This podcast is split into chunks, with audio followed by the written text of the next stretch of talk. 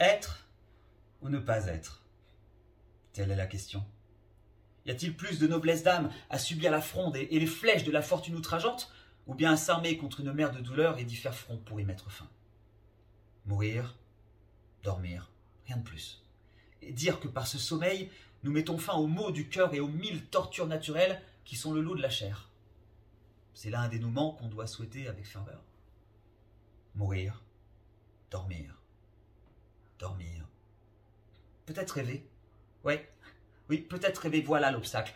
Car quel rêve peut-il nous venir dans ce sommeil de la mort quand nous sommes débarrassés du tumulte de cette vie? C'est cette réflexion-là qui donne à nos malheurs une si longue existence. Qui?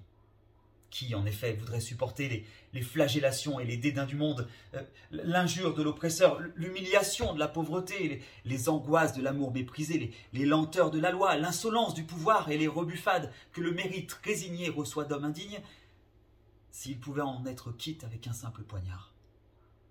Qui voudrait porter ses fardeaux, grogner et suer sous une vie accablante si la crainte de quelque chose après la mort de cette région inexplorée d'où nul voyageur ne revient ne troublait la volonté et ne nous faisait supporter les maux que nous avons par peur de nous lancer dans ceux que nous ne connaissons pas.